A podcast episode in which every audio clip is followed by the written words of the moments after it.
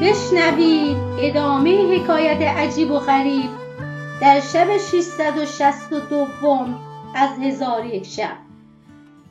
گفت ای ملک جوانبخت چون لشکر مسلمانان سوار شدن نخستین کسی که در جنگ بگشود ملک غریب بود که شمشیر یافس ابن نور را برکشید و اسب دریایی را به میان دو لشکر راند.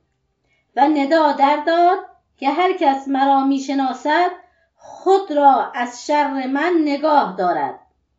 و هر کس که مرا نمی‌شناسد بداند که من قریب پادشاه عراق و یمنم. ردشاه ملک هند چون این سخن بشنید بانگ به سرهنگیان زد و گفت عجیب را نیز نزد من آورید. چون عجیب را بیاوردن ملک به او گفت تو میدانی که سبب این فتنه تویی و این برادر توست که در میان میدان ایستاده مبارز همی خواهد. اکنون تو به مبارزت او بیرون شو و او را دستگیر کرده نزد من آور. تا من او را واژگونه بر اشتر سوار کنم و او را در بلاد هند بگردانم. عجیب گفت جز من دیگری را بفرست که من امروز رنجورم. رد چون این سخن بشنید براشفت و گفت به نار و نور سوگند که اگر به مبارزت نروی و برادر خود را به زودی نیاوری تو را بکشم و جهان را از تو پاک گردانم. عجیب ناچار بیرون رفت و اسب در میدان راند. و به برادر خود نزدیک شد و به او گفت یا کعب العرب با پادشاهان برابری می کنی؟ به هلاکت آماده باش. ملک قریب چون این سخن بشنید گفت تو کیستی؟ گفت من برادر تو عجیبم و امروز روز آخرین توست. چون غریب دانست که او برادرش عجیب است بانگ بر وی زد و گفت خون پدر و مادر من به گردن توست.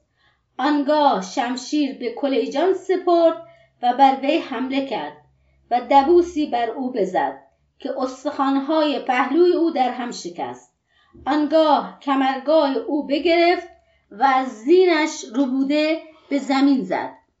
کلیجان و قورجان بازوان او ببستند و به مزلت و خاری بکشیدند و قریب از دستگیر شدن او فرهناک شد و گفت منت خدای را که بر هفت کشور منم پادشاه جهاندار و پیروز و فرمانروا. زهر جای کوته کنم دست دیو که من بود خواهم جهان را خدیو. بدان را ز دست کوته کنم روان را سوی روشن ره کنم. چون ردشاه حالت عجیب بدید بخواست و اسلحه جنگ بگرفت و به میدان برآمد.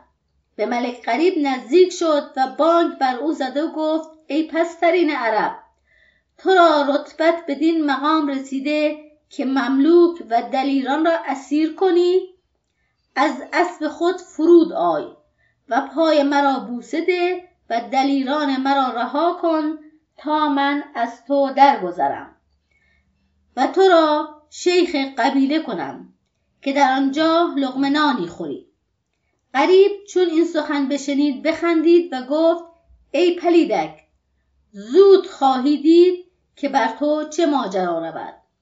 پس از آن بانک بر سهیم زد و به او گفت اسیران نزد من آور.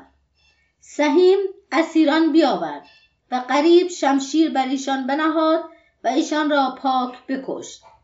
در آن هنگام رد شاه به قریب حمله کرد و بقیت روز را با او در کر و فر و زد و خورد بودند. چون روز به پایان رسید تبلهای بازگشت بزدند. چون قصه به دینجا رسید بامداد شد و شهرزاد لب از داستان